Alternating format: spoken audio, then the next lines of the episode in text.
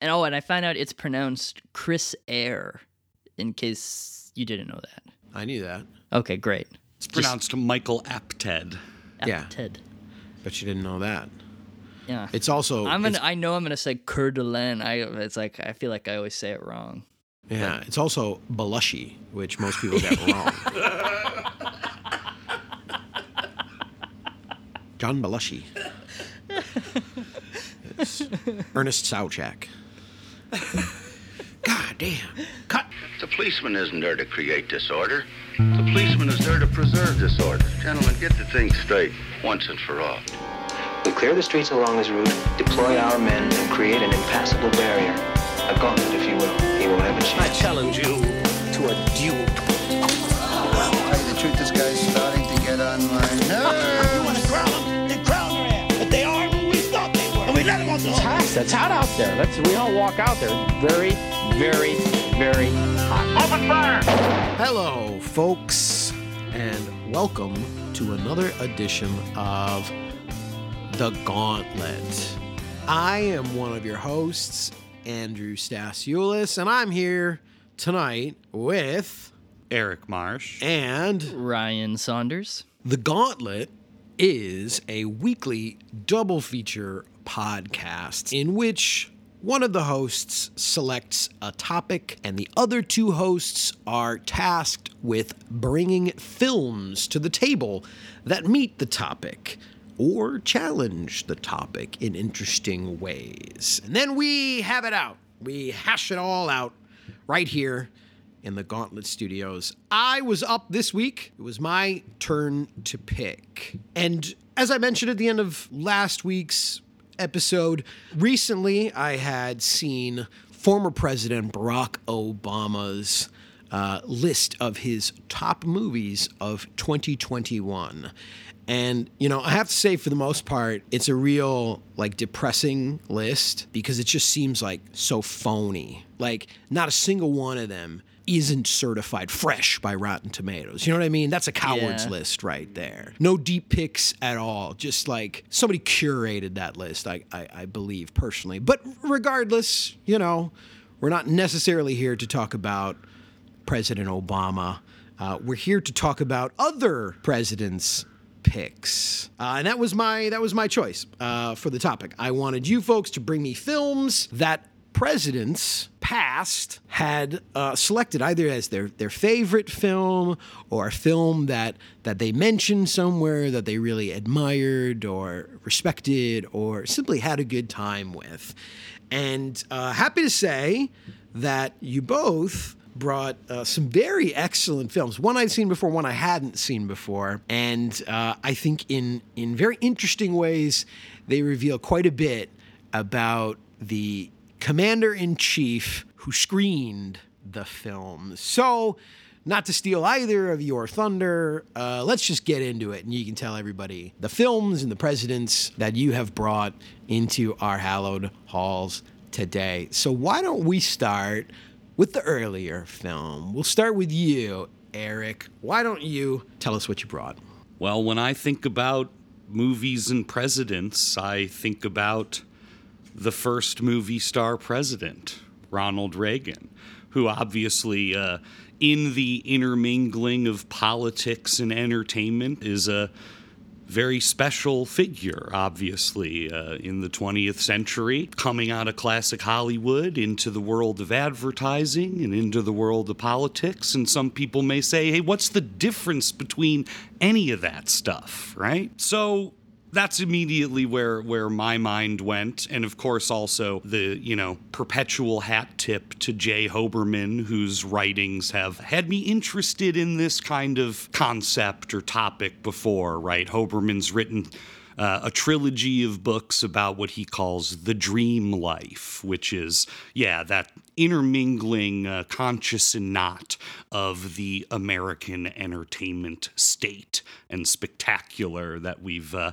had going on here for quite a while. And so I was combing through the logs and I was thinking about Ronald Reagan and thinking, of course, Reagan very much in his relationship to cinema, right, is associated with escapism and fantasy, right? Because it ties into who he was and his ideology, which was very formed by Hollywood and their movies and, and all that stuff, right? So I wanted to pick just a kind of a random movie he watched and enjoyed and didn't think about too much in the spirit of of him himself, right? So uh, I came across The Continental Divide from 1981, which is a comedy directed by British journeyman Michael Apted, most famous, of course, for the Up series, but also did quite a bit of genre work and, of course, directed a Bond as well. And this film stars John Belushi, and as we are introduced to his character,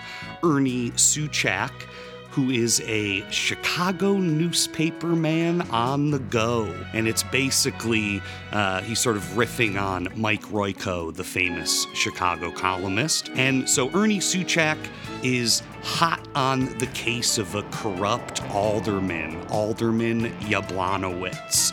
And he's running around town with his pork pie hat, pounding the pavement, scribbling in shorthand and then, you know, things get too hot as he's beat up by some policemen on behalf of the corrupt alderman. And so his editor, the editor of the Chicago Sun Times, as played by Allen Garfield and filmed, of course, in the real Sun Times offices, decides to send Souchak away to, you know, for safety purposes. On assignment on assignment as well. And so the editor and his wife concoct a scheme to send our newspaper man, our big city newspaper man, out into the country and specifically the Rocky Mountains, where he is going to report on Dr. Nell Porter played by Blair Brown, who is a doctor conducting research on American bald eagles at a time in which they, they were threatened.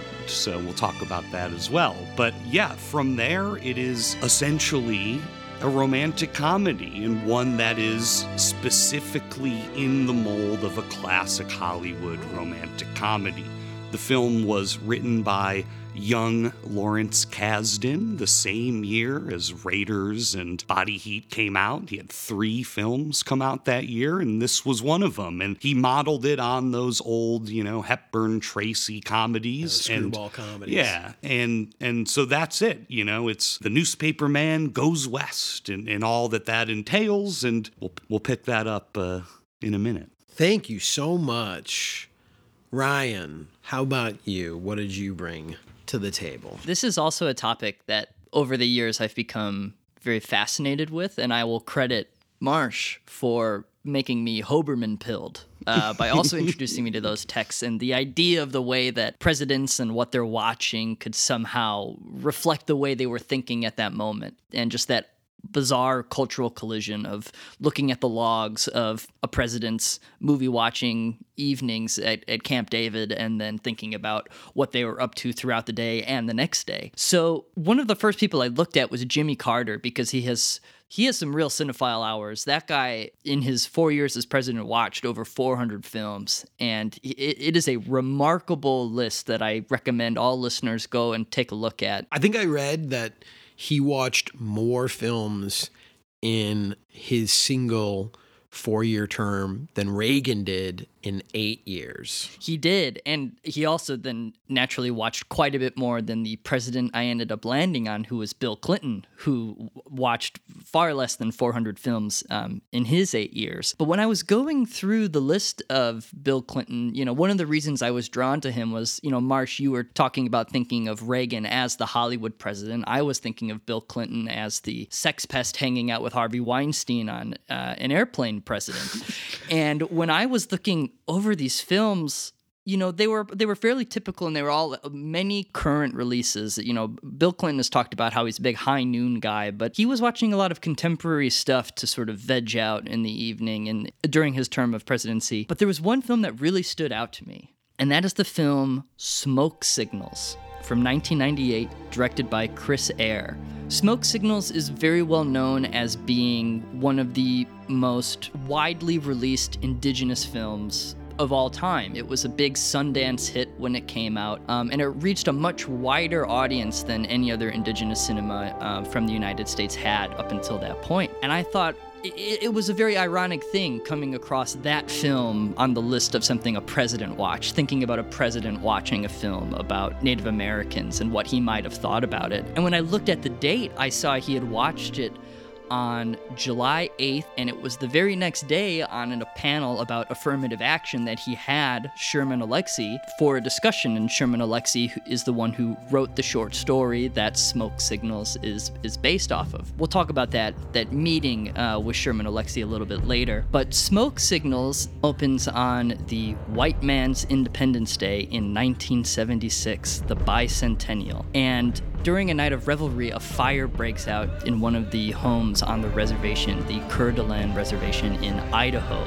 And Arnold Joseph, in a very spirited performance from the great Gary Farmer, catches Thomas builds the fire, a young infant who is tossed out of the window in the burning blaze of the home, and he rescues him. Arnold then sort of becomes somewhat of a proxy father, or at least leads a proxy family for Thomas, but this leads to a somewhat contentious relationship with Arnold's real son, Victor, played by the great Adam Beach. And early on in the film, once we return to the present day, Victor gets news that his father, who has since left home because of his alcoholic behavior and has fled to Phoenix, is now dead. Thomas, who has some funds, offers to take them down to Phoenix so they can collect the body of Arnold Joseph. And on that road trip and on that journey down into Phoenix, Arizona, kind of has a structure you would expect from like a 90s Sundance indie hit. They are both reflecting on their relationship, on their own cultural identity, and the past blends with the present as they start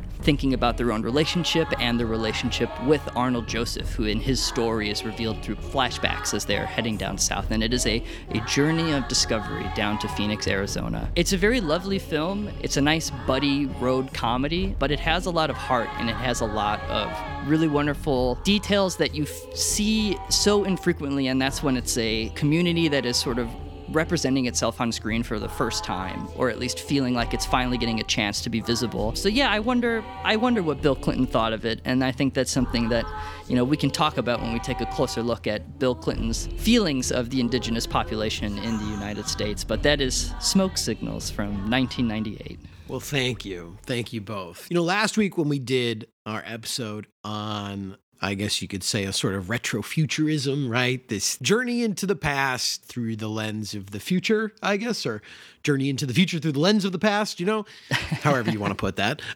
we had discussed, right, that these films, though set in the future, reveal a great deal about the time in which they were actually made, right? And and I guess in a similar vein, you know, that's that's going to be a big part of what we are discussing today, right? How how these films, both of which I think have a lot of merits in their own right, are made so much more compelling and interesting through the lens of the administration in which they were screened, right? In the case of Continental Divide, as you've discussed, Marsh, we have Reagan and and and really the beginning of yes. of Reagan's project for a sort of new America.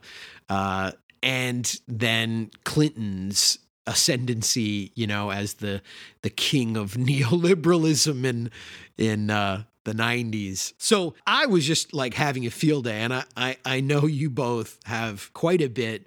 Uh, that you have to to to share with us a lot of really interesting stuff. But I do want to say in spite of that too and i think some of the departures that inevitably going to find between the administrations there's a lot in common between these two films. Yes. So much in in common. And i think starting perhaps with reagan the kind of emptiness at the heart of the american political system for the last now what 40 years or so? In that regardless of the political party in power there seems to be um, a very similar vibe, shall we say, for lack of a better term. So, so I think that's you know maybe for me like a, a very interesting kind of place to to start. In, in the case of Continental Divide. I, I also want to say, before we get too deep into just simply the presidents and how these films reflect on, on those presidents, I'd never seen it before, never heard of it before. And I have to say, you know, we started this podcast with an episode on Chicago cinema, on movies set in Chicago. And I have to say, as a Chicagoan, with a certain amount of like pride, this is now on my list of great Chicago movies. This movie had more Chicago representation than the film I picked for our Chicago episode, The Hunter. It 100% did. that's yeah. that's maybe not too hard, but but yeah, you know, I mean it's an incredible usage of our fair city mm-hmm. and, and the Chicago persona, the idea of like a big Chicago man stuck up in the cold, high altitude mountains um, is an extremely funny concept to sort of like have the entire film lean on. Well, both films are centered around characters who don't have a lot of experience outside of their home turf, right? And that really mm-hmm. struck me the way that uh, that's a recurring joke in Continental Divide is how provincial Souchak is. He's never left Chicago. He's never been anywhere. He's just a Chicago guy. And they really nail it. And I think there's a certain element, like any of this stuff, like Belushi as auteur here, because. Mm-hmm you can tell his influence on the film for certain details and insistences on, you know, certain Chicagoisms. And he's quipping and improving throughout, you know, being himself, which is very much, yes, this Chicago guy. And so, in that regard, yeah, I mean, it, it really, yeah, it was really, uh, really nailed it for me, and I hadn't I hadn't heard of it or seen it either. Yeah, I had only seen images from it from a really lousy John Belushi documentary that opened the Chicago Film Festival a couple of years ago, and I remember when I had to to watch the film to just like quality check the the upload to the virtual platform, just like suffering through it. But there were moments such as seeing some some stray images from Continental Divide and seeing him geared in all that hiking equipment, all his John Belushian backpacking gear is just it's a sight to see and it's worth the price of admission alone. And that was really the, the only thing I was familiar with with this film. Mm-hmm. Yeah, there is something about the way he moved through the Chicago streets in any of the scenes where he's just sauntering around town as the intrepid journo of the Sun Times, you know, that that really made me reflect on like a, a sort of like Chicago gait, you know, a sort of Chicago walk mm-hmm. that seems to me very different from a lot of like New York movies and the way you see people moving through the streets of New York. And I really was like just just struck by how at home and obviously, right, this this is home to him. This was home to him. But at how comfortable he moved, how confidently he moved through those streets. Yeah, and it's like a caricature, but it's a caricature that I like. You know, like it's it's sort of corny, but it's all pretty true, you know, in that in that sense. And so I appreciated it. You know, worth noting, it is the first film produced by Amblin Entertainment, the Steven Spielberg production company. And that's another thing that caught my eye when I was picking the film is the sort of implicit connection, of course, between, you know, Spielbergism and Reaganism, you know, in the 1980s, in the sense, right, that those Spielberg films were very much about nostalgia and reassurance. Mm-hmm. And that was Ronald Reagan's message as well nostalgia and reassurance, you know, while, yes, gutting, you know, the government or whatever. And, you know, thinking about that, you know, I know Reagan was a huge fan of E.T. And I don't know if you guys have heard the story before, but Spielberg has told a story where they watched E.T. and then Reagan stood up and he said, uh, There are a number of people in this room who know that everything on that screen is absolutely true. Yeah, I feel like any Chicago person watching Continental Divide would also stand up during the screening and say the exact same thing about what's happening on screen. that everything you see here, though it may be a caricature, it is all true. Oh yeah. Oh yeah. Yeah, it was a really endearing caricature. I think especially in the sequence when Ernie is just like strutting around town doing the walk that you're describing, Andy, and how everyone is just like calling out to him and just acknowledging how much they liked his column or just like, hey, great one this week.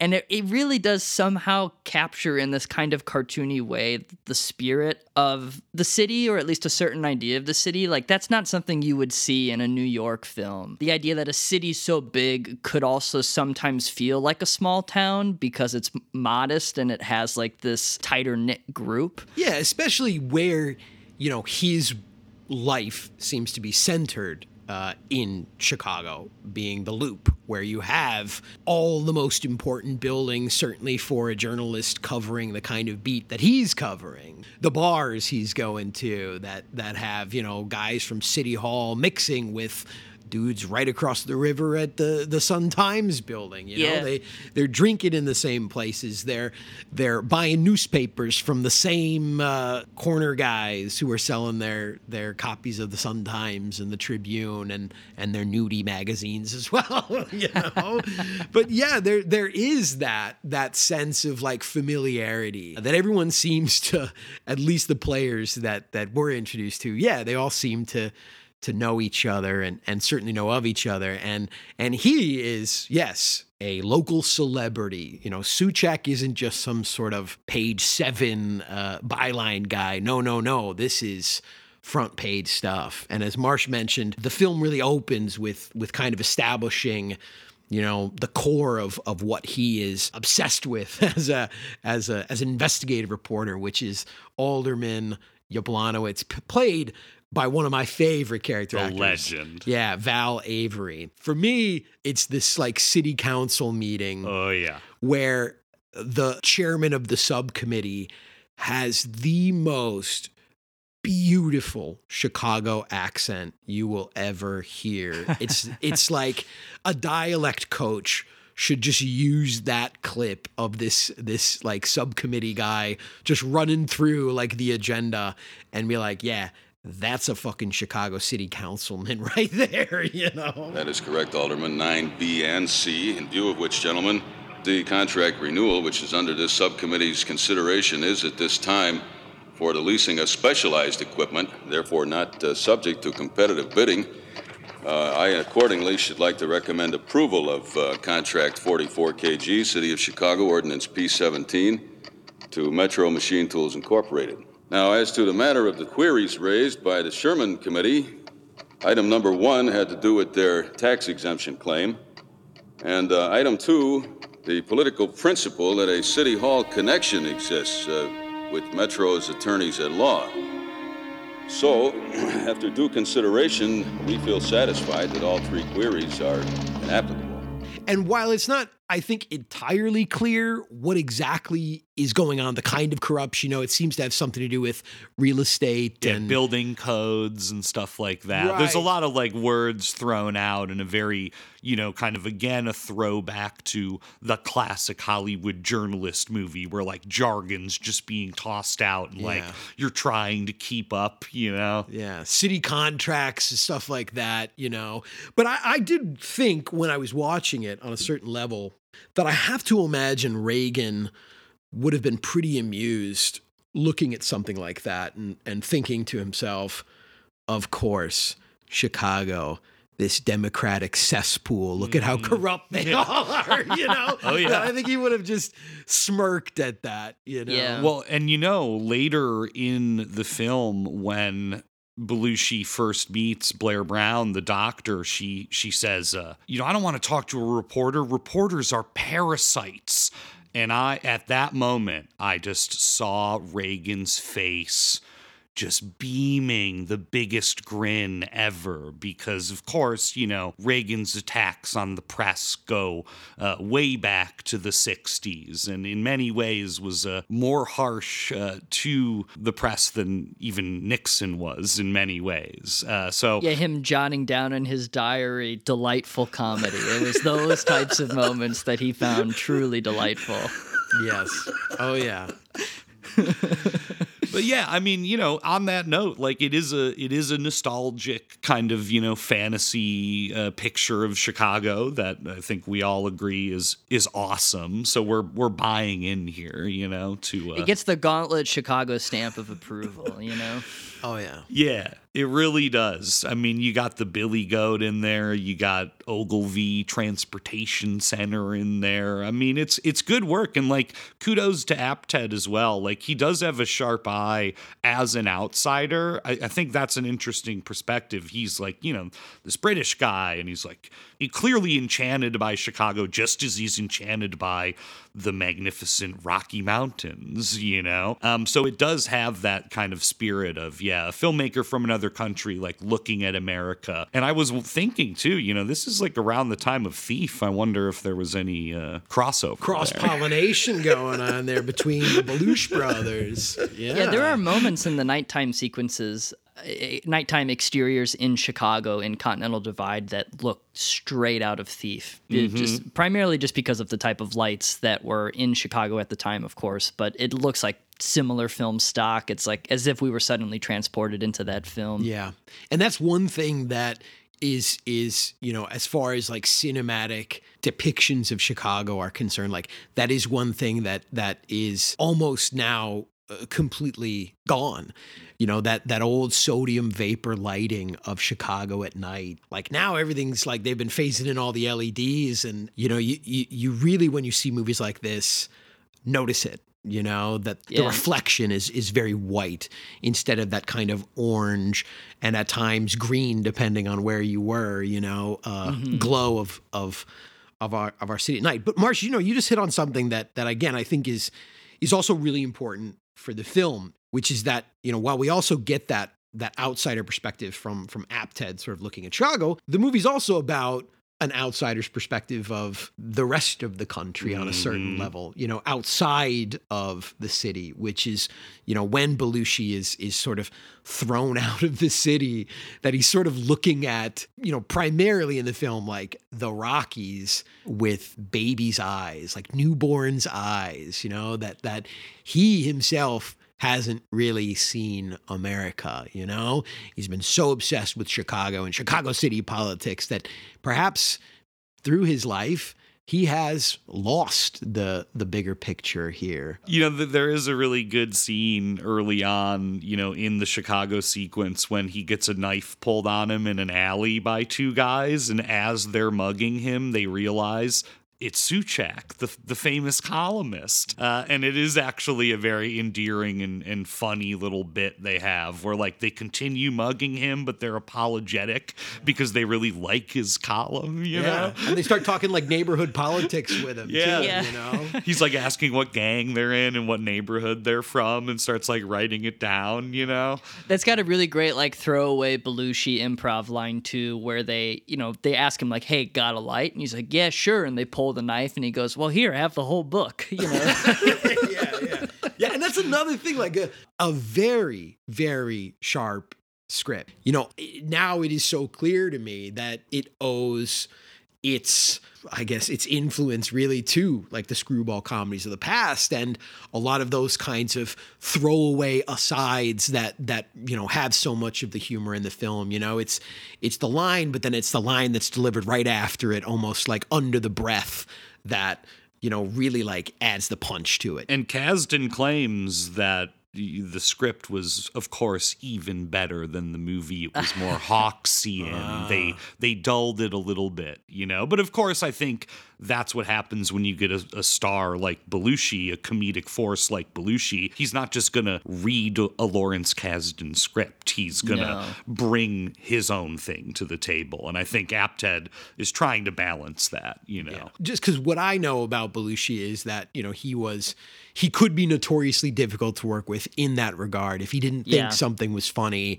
you know he he simply would like revolt. Uh, he would he wouldn't he wouldn't like give uh, his full energy to it. So I can imagine working with someone like him comes with so much baggage and also at a time like that in his life uh, when he was already kind of starting to Go off the deep end. yeah, yeah. yeah, But but it's in spite of that, it's it is an incredibly I was surprised an incredibly like lucid performance on his part. You Yeah, know, yeah, he's very much on the wavelength of of what that film was like going for in terms of its screwball vibe, um, which felt like slightly different than the type of comedic performances he usually gives. I think in in other films. I do want to mention though with that scene when he is mugged, that had one of the moments that surprised me the most about the film. That also made me surprised that Reagan would have found it so delightful. Maybe this was like a little bit of a thorny moment that made him shift in his seat a little bit, and that was the fact that as Belushi's getting mugged and he's asking about the neighborhood, then the cops pull up and they and they flee, and Ernie, you know, says like, ah, you know, I'll, I'll cover for you. I'll give you a few minutes here, just like give me, uh, give me my stuff, some of my stuff back. And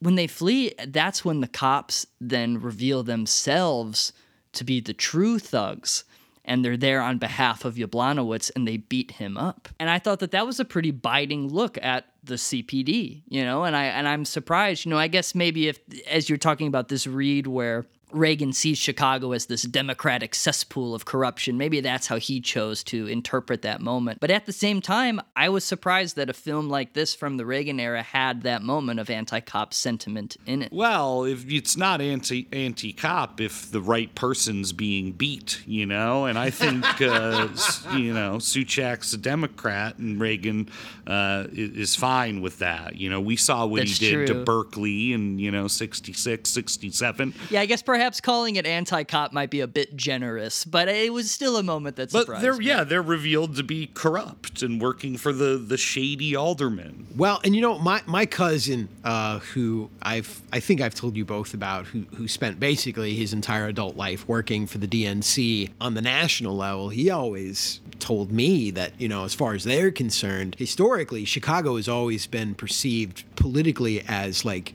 its own country. Right. so I think you know Reagan is just like. That's fucking Chicago for you, you know. Like that's that's that. Yeah, I mean, like- there are a lot of self deprecating jokes about our violence throughout the film by Belushi, constantly making light of, of everything, you know. Hey, you walk down the street, you get mugged, you know, like always uh, sort of bringing that up. So some things never change uh, Yeah. in that regard. But yeah, it is after this the scene and then that threat from from the alderman that he decides to to go west on assignment to to cover um, this this woman who's staying up in the mountains in the Rockies. And it is a funny introduction of Belushi into the Rockies as he's being led along by a guide uh, who mentions that oh these are just merely bumps in the ground. We haven't even reached the mountains yet. The more Belushi is complaining and becoming fatigued as he's got all this gear on him. I did appreciate though from you know uh, the moment he leaves the city, how many really good cigarette jokes uh, we had as Tons. as he realizes you know. The farther he gets away from civilization, the harder it's going to be for him to to resupply his Marlboro Reds. And there's a really great bit in the mountains when they're climbing up and uh, he's huffing and puffing. You know, he's like gonna die. He's just like really, you know, Belushi's just struggling up that mountain. And then he, on a break, decides he, he needs a he needs a smoke break. You know, he's gonna have a cigarette. And uh, the guide, you know, this crusty old man's like, I don't know if I'll do that, there, partner. The air's pretty thin up here. And he says something like, you know, every day of my life, a jerk for the last 20 or 30 years has been trying to tell me quit. And as he takes a drag, he just immediately passes out. Like, I really, there's a lot of good cigarette gags that are going to develop. Uh, and we sort of like chart his, his like rising levels of anxiety as his supply goes down. Yeah. Yeah, well, it's right after that too when he wakes up in a great moment of irony where a pair of bears steal some of his remaining cigarettes. And it's funny seeing a big, you know, Chicago guy at the town of the Chicago Bears seeing some bears and just like quivering in his boots and praying to God that these bears will spare him. Of course, he's forgetting that black bears are just like puppies, and if you just stomp, they'll run away, as was what happens when the old man does return. And then he's just a ticking time bomb until he runs out of Marlboros, you know, and, and respect. You know, I felt that journey. Oh, dude, absolutely. And like, there's like a hard count, you know, Yes. like he says. He's like, I have 10, you Yeah. know, and it's going down from there. Yes, and like you're charting. I mean, he's like, I had two, and it's like, oh shit, he's down to he's down to eight. Nah, that's gonna be rough. And you're thinking, two weeks, he's got eight smokes left. My goodness, and he's been smoking in just about every single scene of the Oh, movie yeah, up to this point. Yeah, And when we get to the Rockies, we also get the lush cinematography of John Bailey. Everything is like primary colors and glowing and bright like a Hollywood film, you know? And it's like, yeah, it's it's pretty pretty beautiful stuff when they get out there and they're really hiking up there, you know? It's like it's a serious uh, feat of uh, you know, Belushi like losing a bunch of weight and being in like good enough shape shape to do all those Yeah. scenes, man, because there are some very perilous moments up Yeah. there where he's dangling on like the edge of a fucking mountain with a with a massive backpack on his back, you know. And I was like, oh my god, I I really did like feel tense at a certain point, thinking he could have died up there. yeah, and especially because he's like, yeah, just like a, a Chicago guy smoking, and uh, like I was like, you know, very much that could be me in many yeah. ways, Yeah. you know. I will say one of the least relatable moments in the entire film is when he does finally arrive at that cabin, and it almost feels like he's deflated. He sees it and he's like, "Oh man!" and he just like finds the whole prospect grim. And I mean, looking at that cabin, it just looked like absolute paradise. I couldn't even imagine looking at that thing and not thinking like, "Oh, here's home." Like maybe I will stay up here in the Rockies and, and forget about Chicago. He's a true blue city boy, my man. you yeah, know? he is. Yep. and he uh, breaks into the cabin because no one's home, and thus begins the tumultuous two weeks that he spends up in the mountains as he's laying low. And from there, it becomes a romantic comedy as we're introduced to Dr. Nell Porter, and she is a strong, intelligent, independent woman, bit of a recluse, bit standoffish, and why shouldn't she be, you know? Uh, especially with this guy just breaking into her cabin. It develops along the lines that you would expect, right? Where there's a mutual antagonism, and then there's a mutual appreciation along with that antagonism as it grows and develops over those two weeks. She really does give him the benefit of the doubt initially too, which I found quite surprising. You know, she kind of knocks him over with her big stick, and I'm like, if I was a woman and I saw Belushi just like in my cabin, I, I would f- freak out. I would say like, look at this, this cigarette starved maniac who's just like huffing and puffing and like really worn out. Um, but her first impression is she tells him like, I'm just going to assume that you're an inexperienced hiker who has lost his way, and we're going to work through this, you know, and get you on your way out of here. She is uh, incredibly hospitable, especially considering the fact that almost immediately he is misbehaving, I should say, is putting it lightly. I mean, he Yeah. is like, I think almost like the next day, like trying to like kiss her, you Yeah. know, like just going in for kisses. And she's like, what the fuck, dude? You know, and, and this happens quite a bit. It is, it is in that sense very dated in its Oh, yeah. depiction of like circa 1980, 81 mating rituals, shall we say? Yeah, it's like 1936, you know. Oh my goodness. To be fair, I kind of feel like Clark Gable is even a little bit more of a gent Sure. than, uh, Yeah. than he was. You know, at least Clark is kind of a dashing figure. You know, Yeah, Belushi's definitely a bore in those scenes as he's Yeah. like pawing over her. and I do I do think the film struggles, you know, with that a little bit with with these sequences, right? It is kind of uneven and he is yeah, I mean, in any realistic setting or or film you would reject all of this, but the film is very clearly like this is a comedy. This is a fantasy, you know? And and obviously that's yeah, that's an excuse, but it's really not you know trying to do anything profound, right? It's trying to be this broad comedy and and it is very bizarre when yes he's like pouting uh, because she's oh, yeah. refusing his advances like yeah. kyle was insulting him like her you know kind of hurling insults at the screen uh, throughout because it's just like this guy's a huge fucking baby, oh, you know? Yeah. And of course, it's supposed to be humorous, but some of it isn't. Yeah. yeah, it's the same thing with Molly when she was watching this. Anytime he was making these like casually misogynistic or even often he was saying like homophobic slurs, she was like, yeah, Reagan probably loved this. oh, yeah you know you know and the, yeah because that's when his riffing is at its worst when it is very revealing about like what was considered casual comedy in 1981 when he is sort of just let loose and he is i mean he's saying stuff like you mentioned like i gotta get this broad in a bowling alley you know as if he was like finally gonna prove something to her yeah. and show her you know and it's like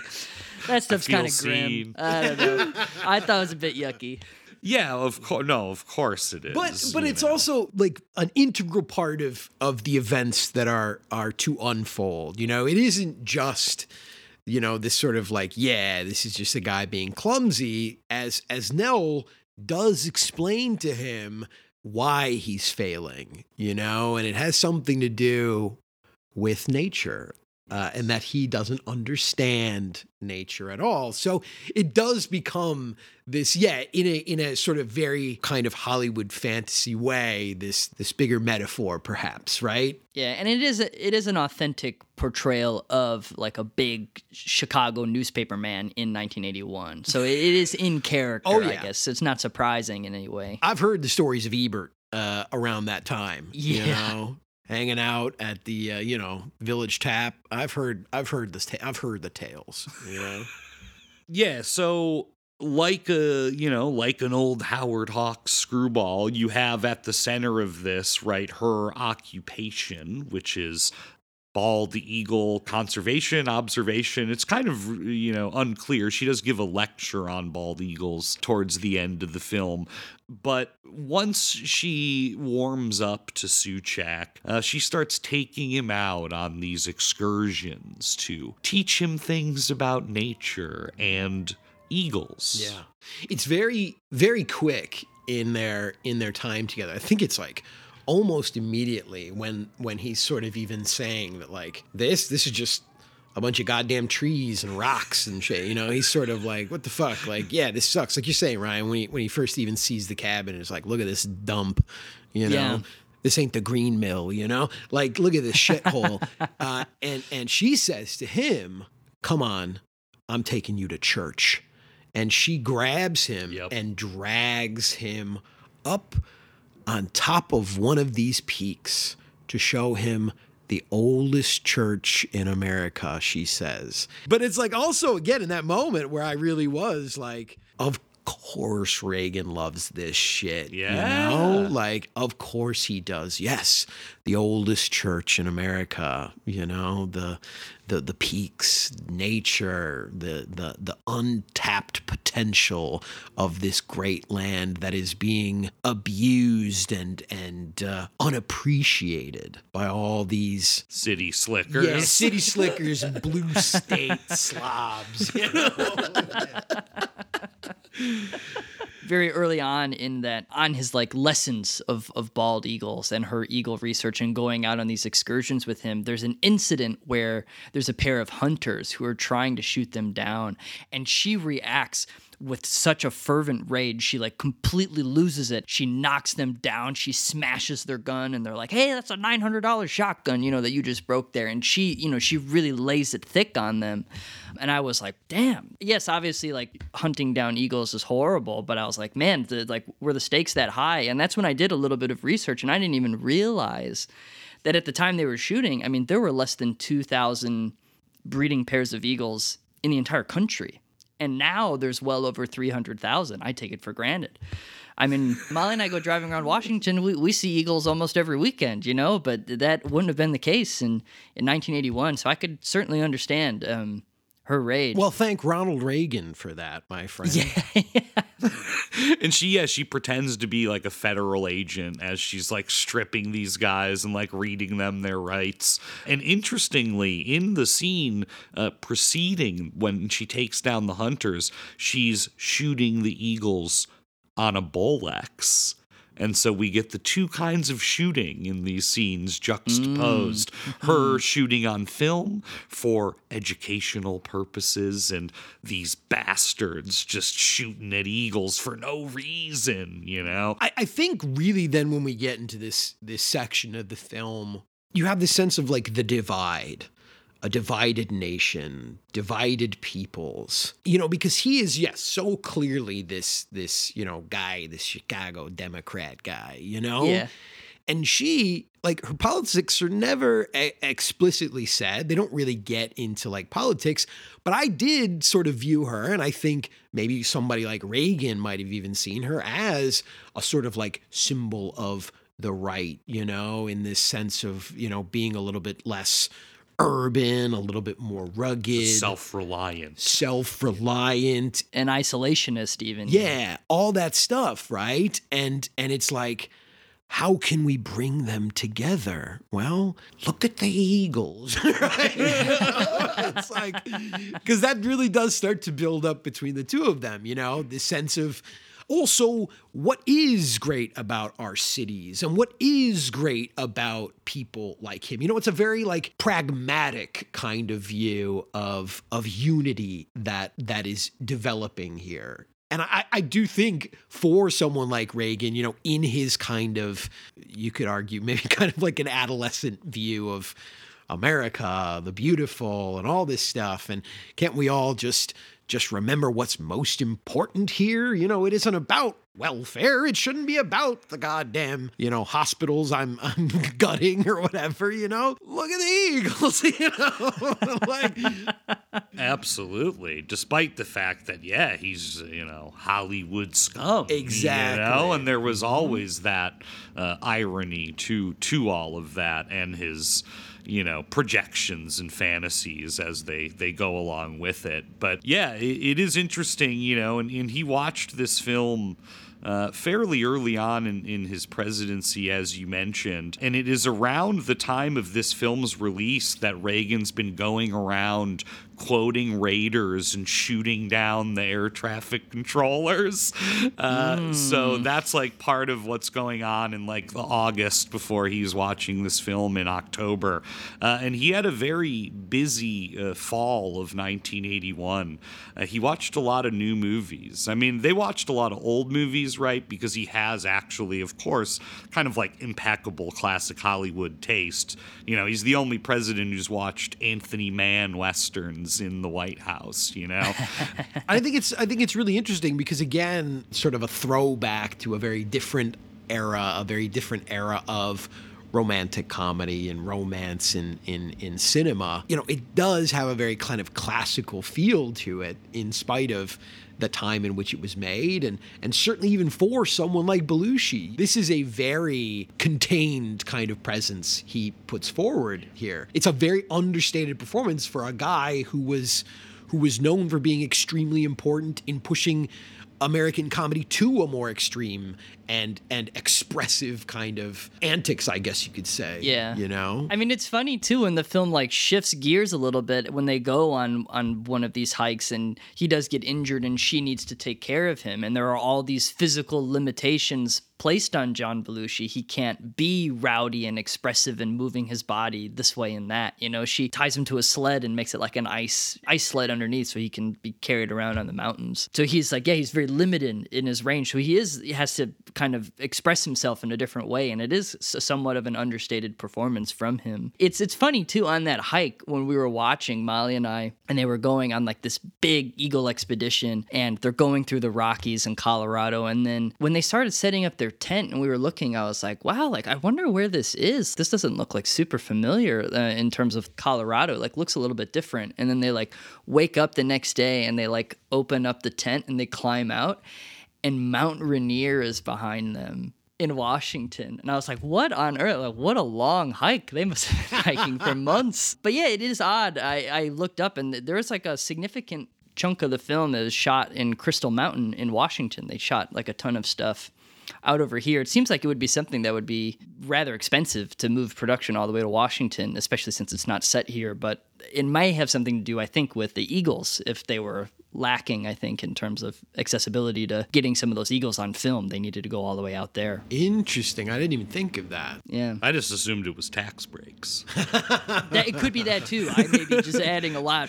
It was funny when I looked up the trivia too, because I was curious about them shooting in Washington. It was at Crystal Mountain, which is like a ski resort. And that shot of Mount Rainier when they're climbing out of the tent, the camera crew and everyone, they were on the patio of like a hotel, like a swanky ski resort hotel that was just a mere feet from the tent. So it's funny. I do actually think they did a really great job of evoking wilderness and as if they were in extremely remote settings. But no, they had Belushi still had all his creature comforts. It was all a fantasy the whole time.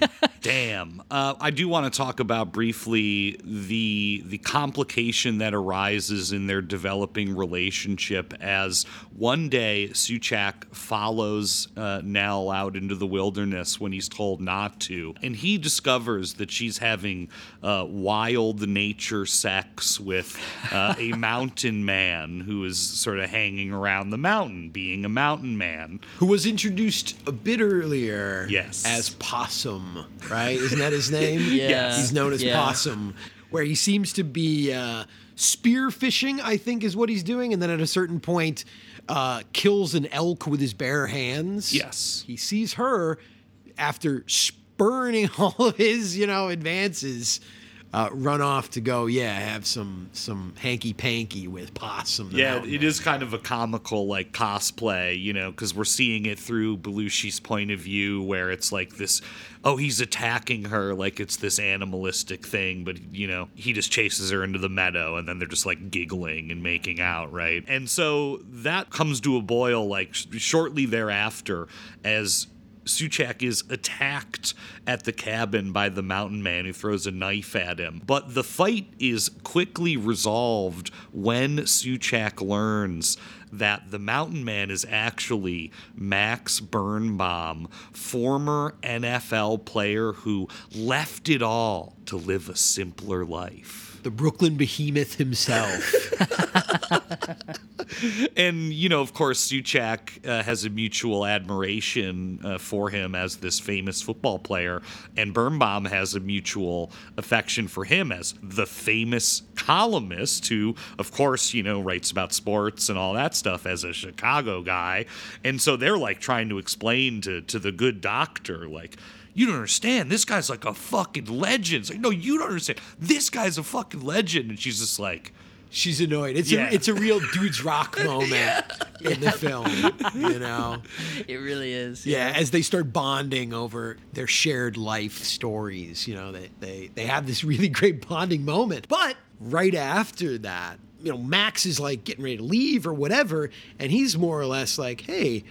I kind of feel like you really like this guy. Hey, yeah, we had our fun and that's cool. And maybe we can have fun again. But like, you go do your thing. I don't care. I'm not jealous, you know. Then he just sort of like saunters off into his own, you know, to just like live his live his truth, you know. And so, with the mountain man out of the picture, Nell and Souchak's relationship gets a little closer, although he, of course, is, uh, you know, still a little forward in his advances. And Oh, that's when she, of course, tames him, or at least teaches him to. Uh, Understand nature a little better. And that's, you know, the character trajectory of the movie, right? He's this narrow minded city slicker, uh, and now he's going to learn uh, you know, empathy for the first time at age 33. Ultimately, this builds up to a point where, of course, he gets mauled by a lion and then they're in love. This ends his two weeks, as I do think the film very interestingly kind of leaves it as a cliffhanger. Souchak's back in Chicago, although the vibes are off. He's got a walking stick,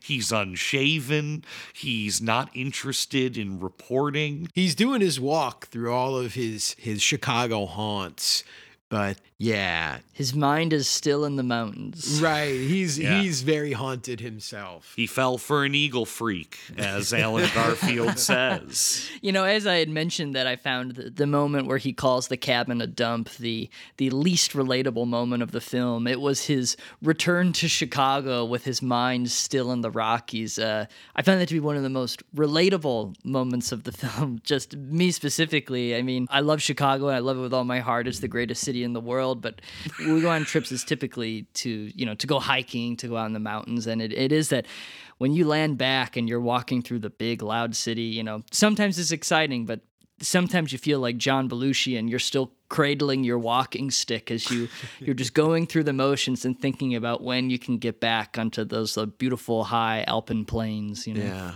Yeah. A prisoner. Not relatable at all. Yeah, prisoner of the prisoner of the grid system once again. Right? yeah, and, and his editor, as you mentioned, is is himself very very also uh, perturbed. Yeah, so he's at wit's end. yeah, he needs the star columnist to get back to work, you know, to get over this maybe breakup, you know, this this uh, this sense of of you know being lovelorn, whatever, and get back on the Yablonowitz beat. That's right. And that happens when uh, one of the characters who was introduced in like the first 15 minutes returns in uh, the form of having been murdered.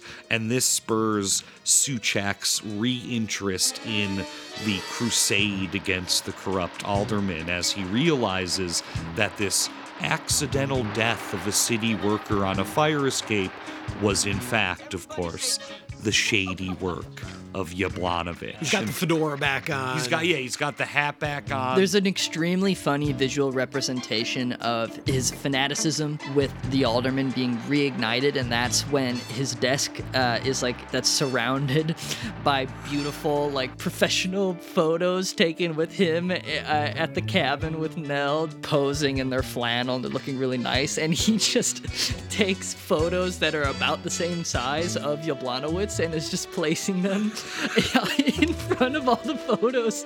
So instead of his lovely little mountain life, he's surrounded by the, the mean mug of the alderman he's trying to and take they're like down. stakeout photos too, you know, like shot on a telephoto lens for like hiding behind a bush, you know? That sequence is amazing because it's, you know, again, a throwback to the classic Hollywood montage style where we're getting his columns and we're cutting and seeing the headlines. And I did really like let out a huge laugh in that montage when his apartment is blown up oh, and it explodes and then it like dissolves to the column and the column is room wanted quiet tenant Souchak won't be beat, you know? No way. That was that was such an inspired joke that I like had to check that that didn't happen to Mike Royko and I like didn't know about it because just that article headline is so funny and felt so Chicago that I was like doubting. I was like, did this happen? Is this true? Yeah. yeah Yeah, it was it was Rupert Murdoch. Rupert Murdoch blew up uh, Royko's apartment when when he left to go to the trib or whatever. and so ultimately yeah he you know he he brings him down. But of course it's not resolved yet because Dr. Nell Porter is in town giving a speech on bald eagles at the Field Museum. And despite uh, Allen Garfield's warnings, uh, Yeah, it's really funny when his boss is just like, "You're not thinking about going to that lecture, are you?" And he's like, "Oh no, no, I'm not." It's like, "Yeah, because you better not. You better not fucking think about going there." He's like, "No, I really won't. I'm not. I'm not gonna go." But by gone and he goes. oh yeah, oh yeah, he does. they reunite and he sort of convinces her to hang out in Chicago for an extended period of time in which she gets very quickly depressed. Uh, and it's because she's not in her natural habitat. You know, he's got to think a little more about nature on this one again. He should have taken her to like LaBagh Woods or hung out more at the lake. She, she probably would have liked all that stuff. Yeah, yeah. Take her to the Garfield Observatory. You know, Just let her Exactly, walk around there yeah. a little bit. It is also this interesting kind of uh, inversion where now you know she's the fish out of water and Right. and he's he's taking her through through the ecosystem of the big city right so he's kind of explaining to her the laws of nature in in chicago To live in Chicago, you have to learn that you only survive by understanding your opponent, Dr. Porter. First, you have to remember the number 911. That's the police. Now, the line will be busy because the rest of Chicago is trying to survive just like you are. Second, never touch anyone on the street. They'll think you need help and they'll kill you. For God's sakes, never smile at anyone. They'll think you're gay, in which case, don't call 911. They'll book you for an obscene phone call. Fourth, Never cross the street when you hear an ambulance coming. It's very dangerous because it's you it's trying to run down. And there's one last thing to know. Very important. It's about money. Never carry any in your purse. Keep your folding money in your shoe. You can always tell how rich a person is by the way he limps. Like this. This is a great town. It's got everything. And so there is this this tension that that builds and reaches a climax when a decision has to be made. Is she going to stay in Chicago or is she going to leave? And this is all foreshadowed when Nell describes the mating habits of eagles in her lecture. First, they chase each other uh, circling, dipping, twisting, screaming, testing. And then? Then they come together, their talons locking. Inseparable? For a short, very happy time, yes. And they fly that way? No, uh, not together. They begin to fall, plunging and tumbling down and down, Well, it sounds dangerous. but thrilling. Oh, what? Yes. And then? Then, when they're very near the ground, About to be smashed? they separate, open their wings, and soar on the air currents. Alone? Each alone, that's the only way they can fly. And that's all there is. Unless they do it again. And so that sets up, you know, the the big uh, third act tra- Amtrak finale. uh, ultimately, she gets on an Amtrak, and we have this big like parting, you know, scene. But he can't leave her, and so he is on the train and is like, eh, well, one more stop, you know, and then it very quickly becomes an extended gag where he is buying one one stop tickets all the way to Wyoming. Pretty expensive one-stop tickets too. It was forty-five bucks to just to get to Iowa. Real pros know it's always more expensive to buy your damn ch- ticket on the train. You know, you gotta, Well, you yeah. gotta, you gotta buy it at the platform. You can't do that. You know. It's true. That's true. And so they put off, you know, this moment of departure. And when they get to Wyoming, the film comes up with a wacky classic Hollywood solution to the problem. And that solution, of course, is marriage. Yeah, at like a general store. At like a general store as the, the train is like pulling out of the station. And they agree to, yeah, you know, be married but live in different places. And the film concludes on a triumphant note, but it is an odd note. Well, there is a continental divide between the two of them, Marsh, as you know. Yeah. For Yeah. me, I was trying to watch this through, to the best of my ability, Ronald Reagan's eyes. You know, America. Understand his nature. Yeah, yeah, yeah. Thinking of it in this really like pragmatic and hopeful way for national unity that like what is America? We're different, but we're together. Right, you know, we're we're we're separate but but we're all unified still somehow by by this thing, this The bald idea. eagle. yeah, the bald the bald. Look at the eagles, you know. That's the way I was sort of reading this ending. Yeah. You know, we can be married, right? All of us. You can be the city folk and you can be the the you know the the, the rugged individualist, you know, and and like we can all do our things and and be in our places, but still be bound together uh, under God, right? And yeah, you know, I wanted to share with you guys what brief insight we have into uh, what Reagan himself actually thought of the film. And so I want to share with you the October 10th, 1981 White House diary from Ronald Reagan, which he wrote after coming back from Camp David, where he was when he watched the Continental Divide. And so he's recapping the weekend. He writes rode every morning. They have cleared a trail out of the camp into the national forest past Bessie Darling's old summer hotel, now a couple of stone walls and a chimney. She was murdered there in 1933. The trail adds much to the riding. Sunday looked like rain, so just rode around Camp David. Spent both afternoons doing homework and mail. Called Margaret Thatcher about sending a communications unit to help in the Sinai Multiple Nation Force. She can't do it. Due to previous history, England would stand to lose their trade with moderate Arab nations. Ran movies and two hours of tape of Sadat funeral. Our, our delegation with three times presidents highly regarded by Egypt. The movies were both delightful comedies Paternity and The Great Divide. Now we're back in the White House. Dude. Early early onset Alzheimer's already kicking in. It sounds like Yeah. you know. Oh my Forgetting God. the title of the movie he watched the fucking night before. Or yeah, and it's it's confirmed that Extreme- he watched the Continental. Divide, but yeah, he called it the wrong thing in the diary. And if you were wondering, Paternity is a Burt Reynolds, uh, you know, surrogate mother comedy. Oh hell yeah! So he had a little d- dual dose here, Belushi and Reynolds. Uh, delightful with two hours of Sadat's funeral. That's six hours of cinema. The two genders, Burt Reynolds and John Belushi.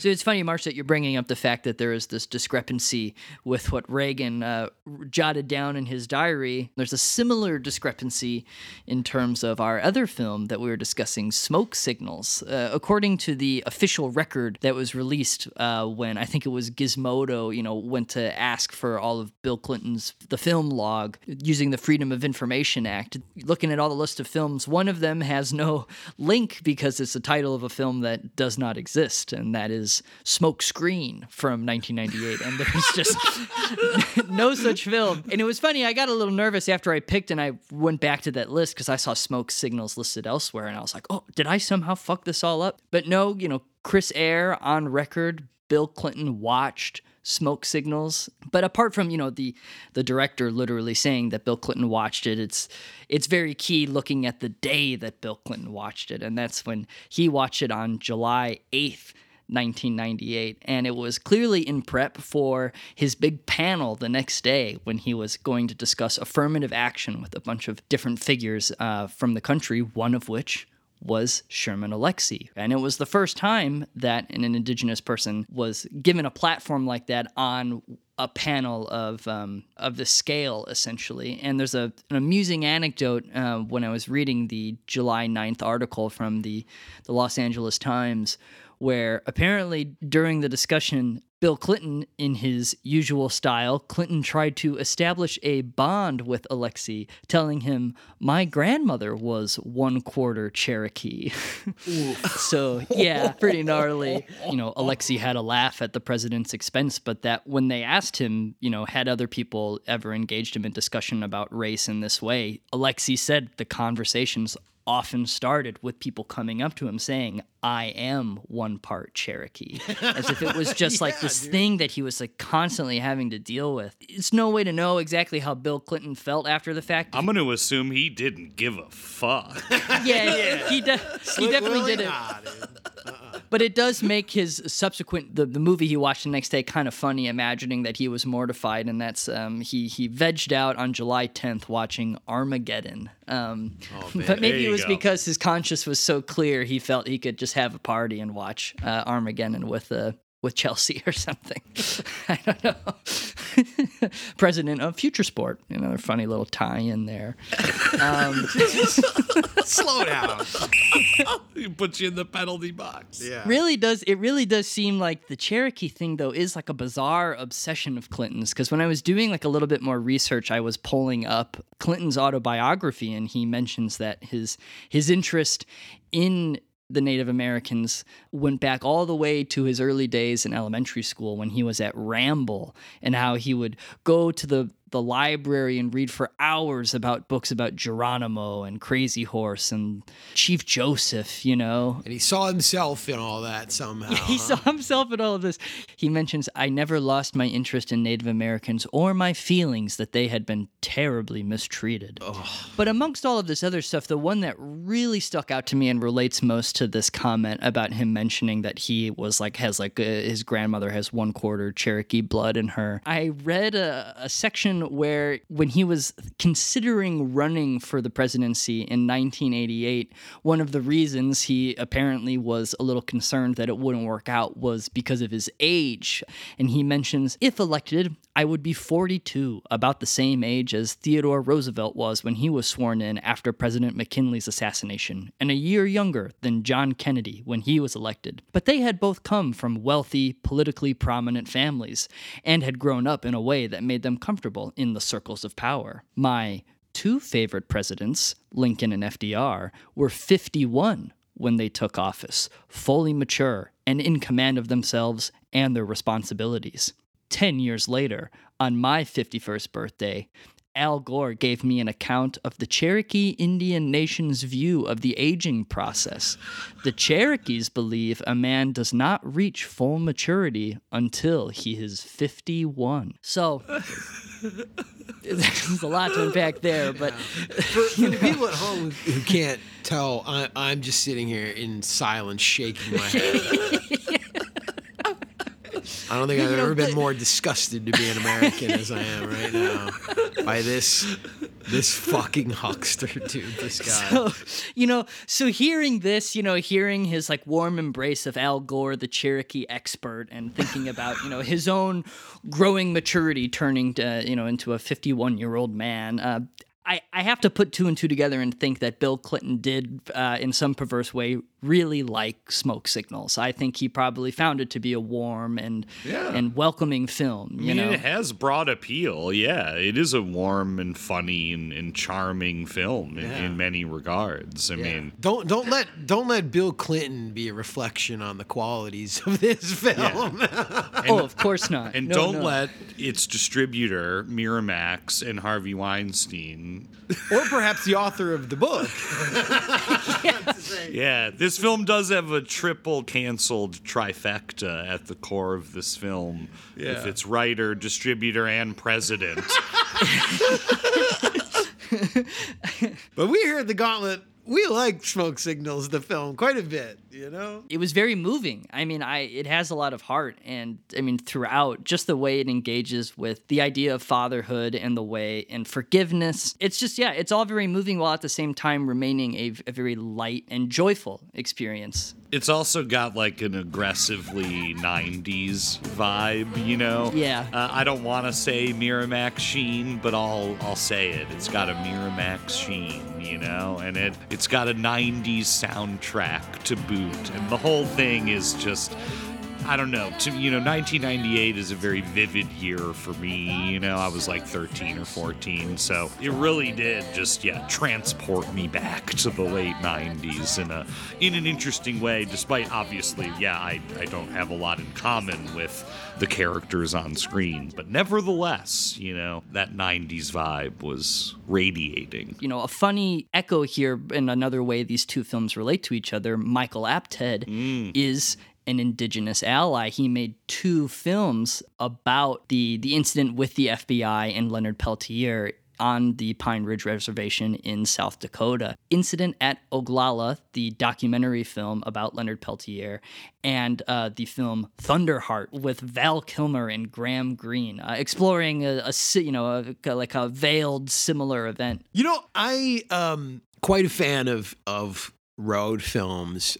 I, I sort of like to break road films down into kind of like two categories. That there are in in a very kind of classical Hollywood way, a lot of road films to me, as they really started to to to blossom and really kind of almost became a genre, I think, in like the 70s. You know, I often look at at the 70s road films as this sort of reflection on America losing its way in the 60s, you know, and into the 70s. And and of course the the sense of failure in in in Vietnam and just this sort of cultural kind of loss and malaise that set in. And so a lot of road films are about beginning with something lost and finding it along the way, right? You have that. But on the flip side, there's a more, I think, uh, downbeat or disruptive experience you get in road films where something found throughout the journey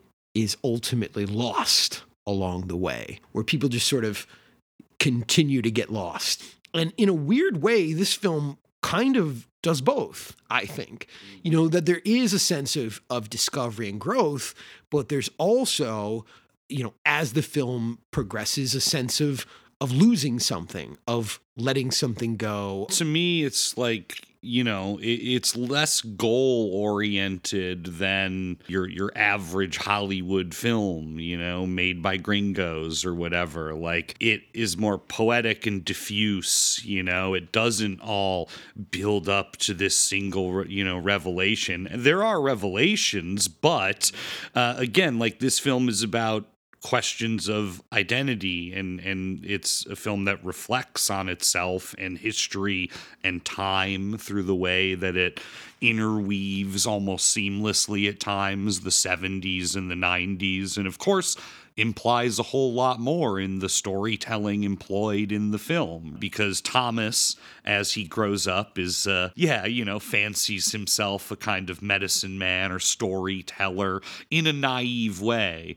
And I guess what I'm getting at is like both of the characters have ideas about who they are that are, are shattered in this film and aren't necessarily put back together uh, in a complete or whole way. Does have a really strong introduction as it develops the community that both Thomas and Victor live in, the Coeur d'Alene Reservation it has like a great uh, flourish where the poet and musician and activist John Trudell is um, playing a man running uh, like a radio station, KREZ. He plays Randy. And as Randy is sort of like giving his talk on the town, giving the status update, there's like all these great little moments where he checks in with another man who's like hanging out by the highway, giving like, oh, what's the traffic report? And he's just sitting on the edge of the reservation, looking at an empty road, acknowledging, you know, the one or two trucks that may have passed by that day, um, and then reflecting on how the clouds remind them of different animals that they've encountered or just like stories in their lives. And it is like a very rich, detailed look at all the different members of the town and we get a strong sense of like how everyone relates to each other and we also get a very strong sense of our two lead characters who Thomas who does fancy himself as carrying on the oral tradition and you know he's very proper. He's he's often mocked for his suit that he walks around wearing his little suit and he's got his big glasses and he's very earnest and he loves like sharing stories even to even to a fault as he's like kind of like driving everybody nuts. But then Victor you know he's tough he's stoic. He's a basketball player and he doesn't mind stomping around Thomas, you know. Victor is more of like the proud figure. And it's even pointed out early on in the film, right? That it's in his very name. He's named Victor to be a winner, right? That's that's in his mm-hmm. core, right? It's this idea, Victor, the winner. And yet Victor is as we discover like somebody that is is struggling against this perhaps pressure or perception and seems to really shun this part of him even if he is you know a, a good basketball player or you know perceived as perhaps the the stronger of the two the more warrior like uh, i think even you know that word is is used in describing him compared to to thomas. Uh, and yet thomas is so much more it would seem in touch with his community on a certain level, you know, even if he is kind of this comic relief type figure or or himself at times like leaning into a caricature of Native American identity and mythology and folklore. Victor has a chip on his shoulder and, and seems very uncomfortable in his own skin. Absolutely. Their relationship, which like forms the backbone of this film, is like them constantly challenging each other's identities in a way or the way they like perceive themselves um, within their own community. And it's that contentious relationship is detailed in these flashbacks that are woven into the film in such an incredible way. Um, the way this film slips back and forth between time was something I wasn't expecting with like my limited knowledge of just what this film was and like my familiarity with it. But the way it drifts into the past, whether that's I like I feel like I have to describe one of these moments so people have an idea of what it's like because it's it's really inventive. There's like a moment where Thomas and Victor are having an argument in a convenience store and and Victor storms out and we get this shot where now we're outside and we're looking in and we see the adult Thomas watching Victor leave and the camera tilts down and we see now that Victor is a child and we're back in the 70s. And then the scene continues with both of them as children and both of them getting in an argument. And that happens so often in the film, the way that there are even times where they're looking at their younger selves within the same frame as we like move back and forth between the 70s and the 90s. And it was an extremely clever way of, I think, hopping around between time. Mm-hmm. And it felt very like it very natural. Yeah, and it like just adds to the, whole like mythic quality of the film because I mean we should even mention that in the opening, right? You do get this 1976 fire sequence with Thomas's kind of grandiose sort of voiceover or whatever, you know, very poetic, where he talks about the connection between him and Victor being babies that were saved from this horrible fire. And so they're bonded forever. And because of that and what happened after that, and he says, right, they're, they're children born of flame and ash. And so they'll always mm-hmm. be connected, right? And it's like because of this supercharged origin, they're always, yeah, kind of like butting up against each other, whether Thomas is being overeager and spinning one too many yarns, you know, and getting on Victor's nerves, or again, Victor's troubled home life that Thomas, without much grace at all, is always bringing up you know? Uh, you never want to just like go up to a kid whose dad left their family and be like what's up with your dad man? How's how's he doing? Where'd he go? You know? He's very like blunt about all that obviously to you know a point that makes Victor ashamed or, or, or depressed or, or destructive, you know? And I think what's interesting in that opening is it would seem to establish, you know, at first glance, when he does talk about some being born of fire and some being born of ash or some being made of fire and some being made of ash, that, you know, he says something along lines of those who are of fire, they sort of consume everything that they touch. They burn things that they touch. And the child who's born of ash or made of ash will will crumble if someone touches them. And when you first glance at the two of them, you see Victor as this fiery figure, this at times very abrasive personality, and you sort of go, "Oh, he's the he's the one that's that's fire, right? And he's his anger is is clearly like burning everyone around him. And Thomas is this sort of geeky little dork, you know, this kind of uh, unathletic, you know, uh, nerd with glasses. He's the child of Ash.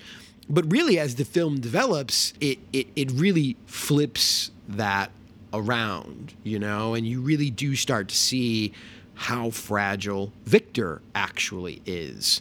You know mm-hmm. that that Thomas is blunt and he is at times tactless. Tactless, right? And yeah. and so in a certain respect he he kind of does bring uh, a lot of chaos to, to certain situations and social situations. And yet, Victor is incredibly, we discover, insecure about his relationship with his father. Uh, as we mentioned previously, his identity as well. And I think this is showcased quite well in as you've described Ryan you know we kind of have these these moments where we sort of walk in and out of the past and the present and and and we also get conflicting memories presented to us and and conflicting memories of Arnold shared between the two of them. You know, there's this this really touching scene where Thomas is talking about, you know, going by this waterfall, going by these falls. And and Arnold, this very um, mercurial, to, to put it lightly, alcoholic, having a very tender moment with him, you know, where he, you know, he does kind of feel somewhat responsible.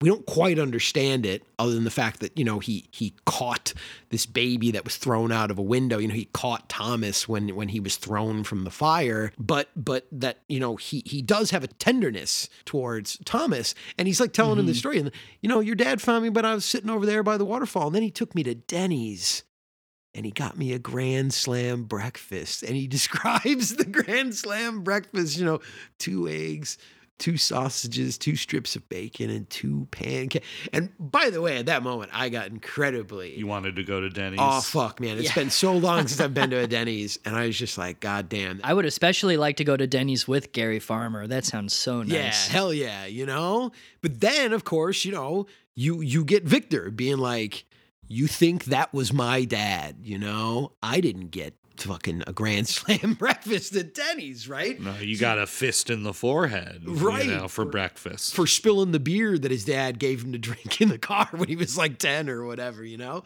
But yeah, you know, you get these like these these conflicting visions really of of Arnold that are going to be a big aspect of the the conflict between these two. Yeah, because they're like wrestling over, you know, who he was, right? As they kind of as they're mourning him, uh, they're yeah, kind of jockeying their memories against each other. And how like how he should be remembered or how he should be memorialized. Right. You know, Thomas is trying at times it would seem to to to focus on the good, you know, to focus on on the better aspects of a very very tortured and troubled man and Victor is just like Nah, that's bullshit, you know? Like this wasn't a good dad. He's just not a good man. And it's an incredibly fine line the film has to walk in representing this figure of Arnold, of the father, because it is such a touchy subject and it's one that it's hard to make us as an audience sort of sympathize with in any way, like an alcoholic, abusive father. I mean, it's just like one of the hardest sells you could probably have on an audience. And, you know, we don't typically do this at the Gauntlet, but I would say, you know, for your consideration, where is Gary Farmer's honorary Oscar? Um, because I just like everything I see this guy and he is just like so incredible. But this per- performance in particular, um, it's a tough part to play, and I feel like only he could have sold it the way he does. It's like someone that you can simultaneously be afraid of and be extremely nervous about his behavior, but also at the same moment, when you get Thomas's perspective, see him as, as a figure of such warmth and such compassion. You know, uh, he's great in Ernest Dickerson's Demon Knight. you know, film you brought up uh, brought up last week. That's right. Yes, he is. Yes, he is. he plays kind of the buffoonish deputy in that, but who turns out to be quite a brave man in in the the demonic onslaught of Billy Zane. you know, a thing this film has in common with the, you know, s- screwball comedies of yore that inspired the Continental Divide is the road trip. Like it happened one Mhm. night, you know, and that kind of uh, zany antics. Of course, this is not a, a romantic comedy, but a buddy comedy. And so, because they're poor, They've got to hitch and catch the bus, you know. They can't just get in a car like like an easy rider and just ride out, you know, whatever, looking for this bullshit. No, they got to ride like the Greyhound with you know some hostile people. Mm-hmm. But it's funny when they get their initial ride to the Greyhound, it's when they come across a pair of women out on like a, a country road who are driving their car perpetually backwards and i don't know was it ever said explicitly why they were doing that? I assumed like maybe it was one of those quirks like my parents always tell stories about how they used to have a car that couldn't turn right that like in a in a weird wreck they like busted it so they could only if they had to turn right they had to take th- like three or four lefts in order to to get in that direction You just got to take big spirals everywhere. That's hilarious. exactly. I think the implication being that you know it's a, it's a, it's the only kind of old broken down car that these women could could afford, and uh, the transmission is fucked, and uh, it can apparently only drive in reverse. You know, it's just uh, Yeah. So that's what I was assuming. I assumed that that was their only way of getting around. Um, but it was a very nice image watching them. You know, after Thomas tells them a story, um, in order as like a way of bargaining for a ride, he gives one of his own, you know, traditional oral storytelling moments there with the two of them. During the 60s, Arnold Joseph was the perfect hippie because all the hippies were trying to be Indians anyway. But because of that, he was always wondering how anybody would know when an Indian was trying to make a social statement. But there's proof, you know. Back during the Vietnam War, he was demonstrating against it, and there was this photographer there. He took a picture of Arnold that day, and it made it onto the wire services and was reprinted in newspapers throughout the country. It even made it to the cover of Time magazine. In that photograph, Arnold is wearing bell bottoms and a flowered shirt, his hair in braids with red peace symbols splashed across his face like war paint. He holds a rifle above his head, captured in that moment just before he proceeded to beat the shit out of the National Guard private lying on the ground beneath him.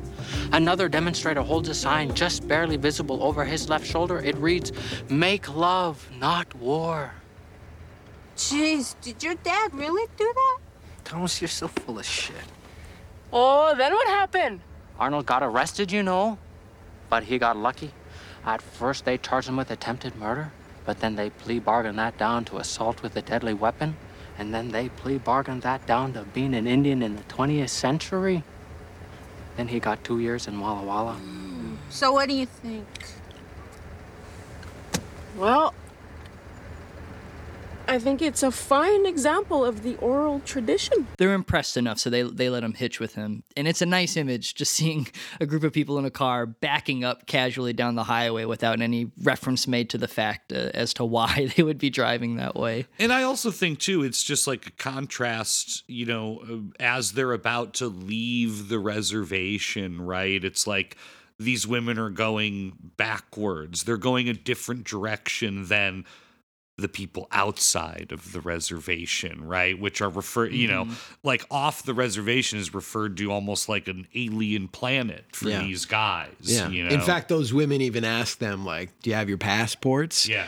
You're you're leaving the res. You're going to a different country, exactly. and that's a very loaded statement, of course, right? Exactly right, and so yeah, I thought you know, uh, obviously there's the practical, but the the poetic, you know, like they're out of step, they're out of time from this place, the United States, you know. Yeah, talk about a continental divide. For absolutely, uh, and you know, of course, I'm sure you guys like I were rolling when uh, the first meaningful interaction that Thomas and Victor have on the bus is with a former gymnast who is uh, stretching uh, in the bus, and, and Thomas strikes up a conversation with her.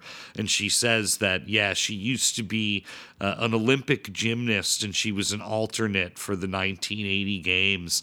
And then she accuses Jimmy Carter of ruining her Olympic dreams because of the Mhm. boycott. Yeah, and and then we really get a sense of of how uh, abrasive Victor can be when he he does point out to her that she was merely an alternate. Yes. And even if the Olympics had gone on, she wouldn't have uh, stepped foot on the floor. Not a chance. This is further developing the dynamic that, that you were talking about earlier. It's like Thomas is naive and Victor is cynical, but right, they're going to sort of start to blend or cross those tendencies in this like journey, right? Because Thomas likes people. He likes telling stories. He likes talking. He likes listening and to a fault, right? And it is presented in this very naive way. Uh, and, you know, he is a guy that believes in the ec- ecstatic truth, the poetic truth of Yeah. things, He's right? a big fan of Dances with Wolves. Yes, and there are many implications about his uh, cinephilia as a child being raised, you know, by uh, this lone grand his grandmother. You know, uh, he watched a lot of movies, right? So again, he's you know he's a fiction head, but in that moment, we we see the clear divide between them, and and see how it's going to be maybe healed, you know, over time. Yeah. And really like that is uh you know at the core of of this film is this exploration of story this exploration of storytelling and you know what is the value in true stories and what is the value in in fiction or mythologizing or aggrandizing and that kind of thing because this will will come up quite a bit as the film unfolds a good yarn versus the nitty gritty details, you know, of how it actually went down and what is more important to us? Should we simply wallow in the bitter truth or print the legend? You know, do we what what is important for us to hold on to? I think for them, right? At, at first, it's very different. You know, Victor is somebody that that wants us to face the nastiness of it all, like the real, the real events as he sees them, or as he saw them, or perhaps even as he thinks he saw them. And Thomas is, yes, naive, but again, as the story does start to develop here, you you start to understand why Thomas's perspective might actually be more healing, you know, one of actual perhaps reconciliation. But yeah, you know, like as they journey, we get uh, them eventually to Arizona, and this begins this other section of the film where they, they have to face that, you know, and when they meet this this woman, the woman who really started the journey for them by being you know the one who discovered the body. Exactly. And i think that there's a really great scene when they do meet this woman suzy that speaks to what you were just talking about in terms of the way we think about the past in a very literal sense, and also the way we can create a narrative of the past in order to understand ourselves and the people around us um, in a more meaningful way. And, you know, she talks about after she's being confronted by Victor about, you know, his own feelings about his father and his own like strained relationship as he sees him as someone that's fled and just like abandoned him and his mother. You know, she talks about how, well, he's always wanted to come home. He always only ever thinks of Idaho and the Coeur d'Alene reservation as home, being with both of you. And this is even a moment when he like goes through his father's wallet and he sees a family photo. He sees home scribbled on the back of a photo of the three of them. But she tells a story that Arnold had told her and it relates to basketball. And uh, he talks about a game that Arnold and Victor played against a pair of Jesuits in their frocks in the flashback, which is so yeah. fucking awesome. And as he details the game, we learn that it was it was so close, but that Victor had pulled through and made the winning shot. And she tells this to Victor. It's like, you know, oh, you know, Arnold told me all about you and he told me about your family. And he he he only thought he thought so highly of you and you know he had nothing but like lovely things to say and victor reveals to her well that story's not true. I missed the shot. Is that the way he told it? Right? That's what he asks. And i think that scene sort of explicitly addresses what you were just saying. This idea that as a way of repairing our relationships and as a way of healing by creating these narratives. You know maybe there is an ecstatic truth there the, the love he has for his son the you know the way he sees his son as someone who can achieve things. And it, just his act of being there was enough to defeat the jesuits and he had to embellish it just slightly as he was telling a stranger. Um, but it gets to the heart of the way he truly feels about victor. And there's a further moment with suzy even um, when i believe she asks for a story and yes. and he's like do you want a true one or do you want like a, a, fictional one right? Do you want the truth or do you want a lie? And she says both right? Give me both. And again i, I think that's really where the core of this film you really find it you know? That it's like both are so vital to us you know that there's mm-hmm. value in both. And and it's good to have both, you know, depending on what you need in that particular moment. But give us both. That's what's really beautiful in this film. And I think speaks a great deal to the indigenous experience and it's like what do we want to focus on? The fact that like should we just focus on the tragedies? Should we just focus on the losses the the betrayals you know? Should we should we let the jesuits win all the time? Or can we also like find victory can we find victory even in the losses that have been sort of perpetrated upon us you know? Well yeah mm-hmm. man. In in the scene when they're walking to the rv park right before they meet suzy there's a moment where thomas is just kind of like riffing. We've been traveling a long time innit i mean columbus shows up and we start walking away from that beach trying to get away and then custer moves into the neighborhood driving down all the property values and and we gotta keep on walking. Then old Harry Truman dropped bomb. And we gotta keep on walking somewhere. Except it's all bright now and we can see exactly where we're going. Hey, and then we get a beach house on the moon. But old Neil Armstrong shows up and boots us off into space. Then your mom gets that phone call about your dad being dead. Jeez, your dad's gonna be living in Mars, Arizona. And we ain't got no money, no car, no horse. We have to catch the bus all the way down here. I mean, we ain't got nobody can help us. No Superman, no Batman, no Wonder Woman. Not even Charles Bronson, man. And he has this whole riff on American history, but of course, referring to their experience. We got to keep on walking. He's trying to weave a new tale of history, like a new synthesis, you know, essentially, like through what he's doing. And that it is in that moment that he says, no one can help us, not even Charles Bronson. uh, and then he and then he and then he starts fucking with Victor by saying he's like, Your dad looked like Charles Bronson, man, you know? But like Death Wish Five Bronson. Yeah, he looks like Death Wish Five Bronson. Yeah, that shit is amazing. But that that whole moment and like really struck me, especially as it's teeing up the moments that you guys just talked about, right? Yeah. I mean, like, look, uh, you don't need to read Hayden White to know that that history is simply narrative, right? And Mm-hmm. Mhm. and history is is written and it's written by certain people with certain perspectives and certain motives. Uh, what they choose to include what they choose to exclude.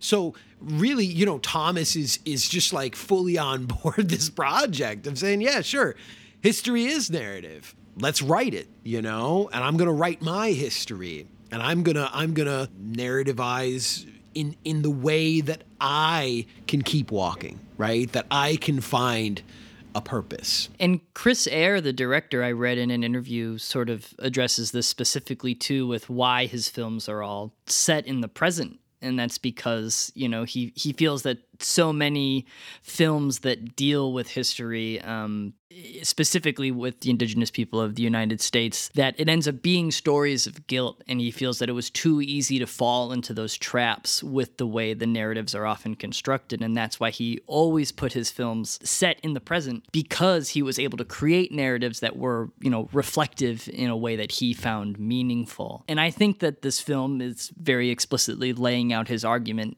uh, as to why there is healing in that process of thinking about the present as it relates to the past. And that's certainly what Victor has to confront when he finally does, you know, enter his father's trailer. You know, he, he's very reluctant. Like he does not want to go in there. And Suzy is is pushing him, you know, like you you need to go in there. Like you have to enter this. You have to go to this place and face that. And she also, you know, drops the the ultimate truth bomb on him as well, which he previously did not know, which is, you know, Suzy challenges his understanding of the fire that opened the movie. And she tells him what Arnold told her, and that's that Arnold saved Victor from the fire. And this is previously unknown knowledge to us, the audience, and to the characters themselves. We all know that Arnold saved Thomas, but Victor had no idea. And there's an additional bit of information as well. And then there's the the other reveal, which is that he also started the fire on accident with Roman candles because he was hammered. Yeah. And that again, yeah, you know, it just it it you know complicates Arnold even further. It complicates Victor and his thoughts even further. And so yeah, it is, you know, going into that moment of confronting the RV and his father because he's kind of like in denial about it even when he's told, right? And this leads to an extremely symbolic act as he is synthesizing all of this new information and reflecting on his past and thinking about his own image that he's cultivated as a, so almost a form of protest against his father and just like the way that he's thought about his family. And so in this moment, Victor cuts his hair something that he has worn very proudly and mentioned that, you know, Indian men must have their hair long and not have it braided and have it down. And he cuts off a significant chunk of it, which then enters into the next section of the film where Victor is wearing um, truly one of the worst Oh, wigs God. I've ever seen um, in a movie and i so i was able to find some information about it uh, in an amusing interview with chris Eyre, where um, the, the interviewist even apologizes for bringing it up saying like i'm sorry i have to bring this up but we got to talk about the wig. Yeah, what the he says there's an unspoken rule with native american actors that you really can't ask them to cut their hair because this is something that they live by. Because every year there are period pieces that come out with people who want roles in, and it's it's burdening a Native American actor to ask them to, to cut their hair. And so the way he talks about the wig is that it was like an error on his end where being like his first big feature and in like the frantic nature of production, he sort of just like signed off and said like, yeah, that's good when he initially saw the wig. Um, and he's like, we had two wigs because they were so expensive, one to cut and one to wear. And it was like, that was just what the budget was. And he says, on the 19th day of shooting, when Adam looked at me and said, how do I look, dude? I looked at him and said, you look great. Uh, just, just give me a minute. And he turned around and walked behind the trailer and thought to himself, I've just ruined my film. So they kept filming. So it turned into this thing where he initially signed off on it, basically. And then when he saw it again, he realized what a mistake he made. Um, he does end the anecdote with a note saying, um, when Harvey Weinstein bought the movie, he said, the wig's fine.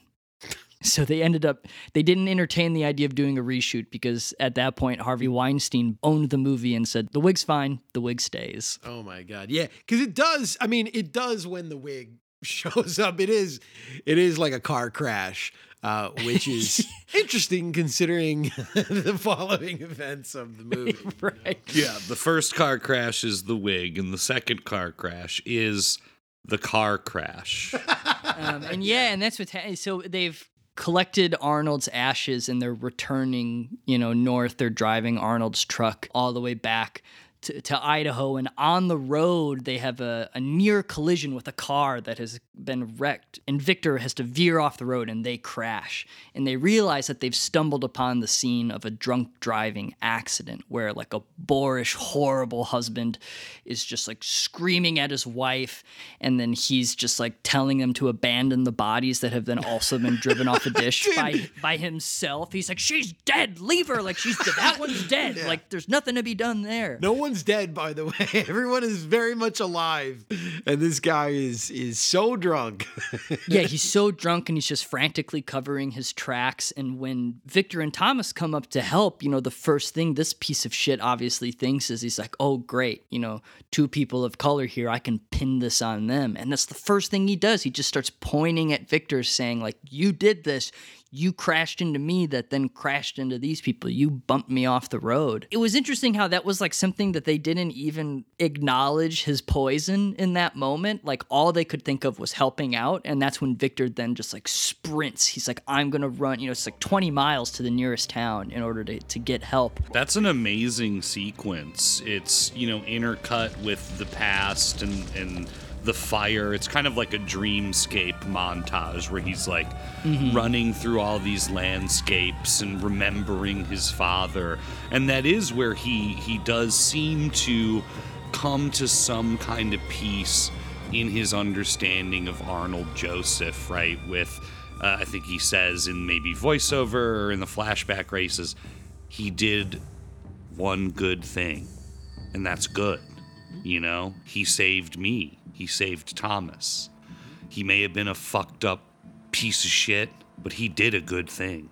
And we should remember that. Yeah, it, it again goes back to this idea of like you know what we allow to define ourselves, what we want to be the the narrative of our history. Are we defined by just our tragedies or just our victories, or are we defined by both? And then afterwards, once the seed was planted of the drunk driver claiming that Victor and Thomas were at fault for this terrible accident. I knew it would be followed up on, and I was, I, I was like tense, thinking that this was going to be like sort of the the remaining climax of the film was like them having to prove their innocence. How are they gonna get out of this one?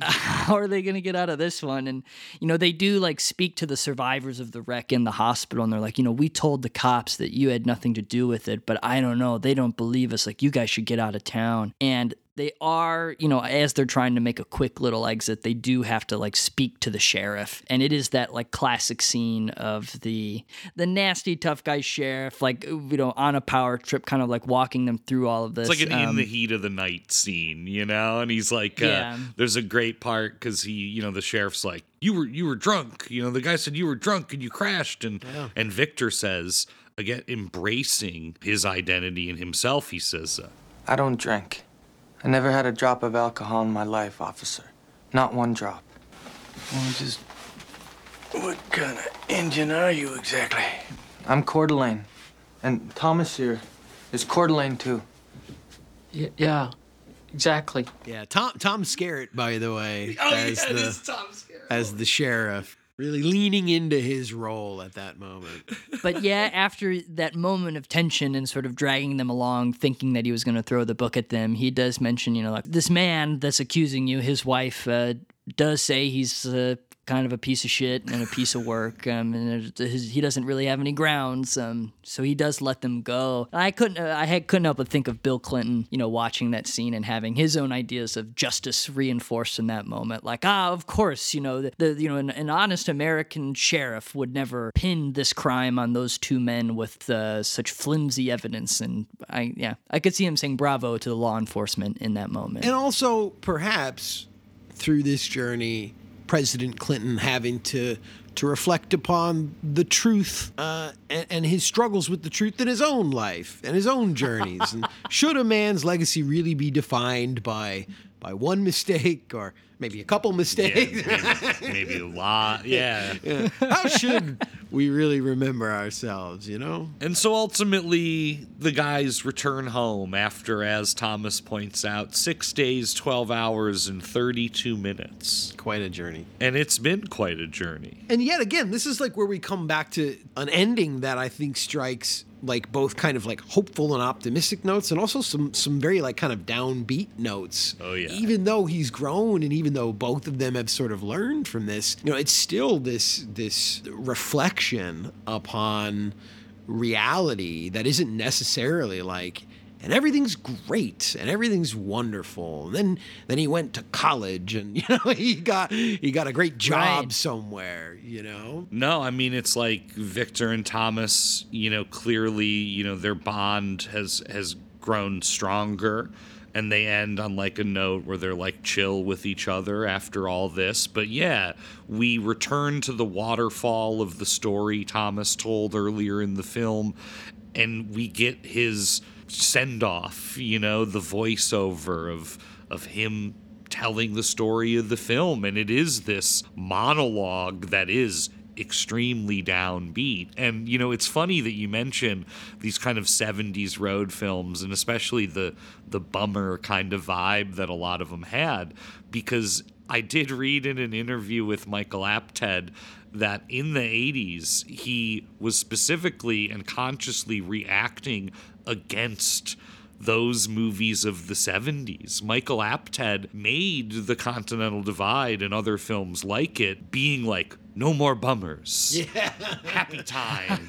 I want to put something positive into the world, you know? And it is, yeah, hilarious because, you know, 10 years later, you know, or 20 years later, 15 years later, it's 1998. The bummers are back. you know? Right, yeah, yeah. Back in end of history territory. You know, in 1966, Ronald Reagan said, Politics is just like show business. You need a big opening, then you coast for a while. Then you need a big finish. So, on that note, Andy, why don't you bring us on home here by telling us some presidential picks uh, that you were thinking about? It's a really fun journey, I think, for anybody to take to to to go through the lists of of the movies that that presidents watched, and there's a lot of stuff out there about presidents' favorite films. And I guess I should say one thing overall that I wanted to ask you guys before I jump into mine, which is, you know, for anybody that does this kind of research and you type in favorite films of the presidents, three presidents uh, have gone on record as saying their favorite or one of their favorite films high noon. And both republicans and democrats too. So i was wondering if if you guys had any thoughts on that. Like why particularly you think high noon or what you find interesting about the fact that that several presidents have have called high noon their favorite film? Truman said it was his favorite film. Eisenhower i think. I had also read that clinton uh, was a huge huge high noon guy. Well, because to be pre- a president, you have to have delusions of grandeur and I think it's it's natural for an American man who aspires to be president to see in this film uh, here's this lone guy who saves the day, you know, in a very simple, straightforward way. But of course, I think we all know the film's a little more complicated than that. I guess the only thing I would add to that is um, thinking about the president's love for High Noon, uh, thinking about Tony Soprano's love for Gary Cooper himself. You know, whatever happened to Gary Cooper, the strong, silent type? that was an American. He wasn't in touch with his feelings. He just did what he had to do. yeah, that's great. That's great. And honestly, I could see any of those three presidents we just listed saying the exact same thing about High Noon. Clinton claims he saw the film 40 to 50 times in his life. Um, and I mean, maybe he was just burnt out by it, but um, he never watched it uh, during his tenure as president. Fake uh, it is not on the list. Yeah. Well, three, uh, just three real quick ones that I that I find really interesting. I don't know if this was on the air or not, but you'd mentioned FDR, and I, I'd actually seen a couple different things about FDR's, you know, picks and favorite films, and and one that I'd read that he was a huge fan of is I'm No Angel, starring Mae West and Cary Grant. That that I had read that FDR was actually a big fan, and I'm just simply, you know, throwing that one out there because I love that movie and I love Mae West, and you know, I think FDR is a little bit more of a an estate and an urban intellectual guy, and you know, at the time in the 30s, a, a good Mae West, a little body comedy. You know, I did want to bring up another film that Reagan was quite impressed by that you might have discovered in your research, which is that I heard uh, he was wowed by Warren Beatty's Reds. That's right. Yes, that he was was wowed by it. And I love Reds. I think it's a great movie. Yeah. And man, I would have loved to have been a fly in the wall with fucking Ronald Reagan watching, you know, one of the great Yeah. libs of cinema history's sort of ode to to leftist uh, romanticism. You know, Ronald Reagan did watch uh, a film that we watched on the Gauntlet, so I, I did want to share uh, his notes on that uh, that he wrote in his diary. He watched "Missing" by Costa Gavras, and he wrote, and I quote. A pretty biased slam at Chile and our own government. Oh, of course he did. Yeah. Oh man, seething probably. I, I, since we're on the top subject, these aren't necessarily my things, but the the least watched of all of our presidents was LBJ. That's right. Lyndon B. Johnson. I don't know if you read this interesting or weird sort of factoid about uh, something he watched multiple times during his presidency. Did you read about uh, what, the documentary about himself? yes. yes. I think they said like 10 times while he was in the White House, he screened Oh my this God. short documentary A on, president's country. yeah, narrated by Gregory Peck, right? Yep. 18 Whoa. times. 18. How long is it? Is it a short? It's a short. is- It's a short. Yeah, yeah, yeah. That fucking Still. rocks, man. Yeah, the only interesting thing I found about LBJ was that in 1966 there were four hydrogen bombs unaccounted for after a collision near the coast of Spain, and Lyndon Johnson watched Thunderball. Fuck yeah, dude. LBJ, man. Rocks, dude. There was that that interesting bit that I read about Eisenhower. You know, Eisenhower was a film fan himself, but Eisenhower refused to watch any movie with Robert Mitchum because of his pot bust. You know, once Mitchum was arrested for marijuana, Eisenhower wanted nothing to do with him. And they said that, you know, if the projectionist ever put on a Mitchum film, he would get up and walk out. You know, Ike wouldn't have anything to do with that that stoner. Not my president. so get out there, folks. Go watch some some presidential pics of your own. You know, it's it's it's quite an interesting uh, ride to say the least. Well, you know, that was my topic. Ryan, you're up next. What do you got for us? So I had to attend this like virtual conference for work, this event called Film X, and it was like this convention expo with like all these different industry people getting together. And it was funny how still like the, the topic comes up again where people were there's like conflicting viewpoints on the hope for the future of cinema like oh you know parasite was really successful and everybody's watching squid game you know maybe maybe people are okay with subtitles now. And then other people just you know sort of like realistically like you know like it's been harder than ever to get audiences to come in and see foreign language films things that are subtitled making it really difficult to stay afloat as an art house theater. And you know it got me thinking about a time in the history of cinema when there was a thought that film could be a universal language and that the images alone could tell these stories. And it got me thinking about the silent era. So the topic for next week is the universal language. Find me films, silent films, produced in non English language speaking countries. And that's that. You got it. As always, you can follow us on Twitter at Gauntlet Movies or send us an email at gauntletmoviepodcast at gmail.com. Thanks, everyone.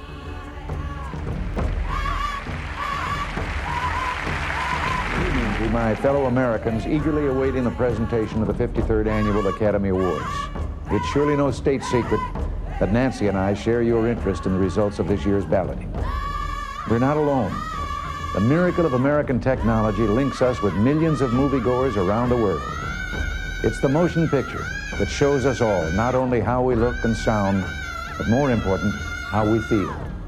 When it achieves its most noble intent, film reveals that people everywhere share common dreams and emotions.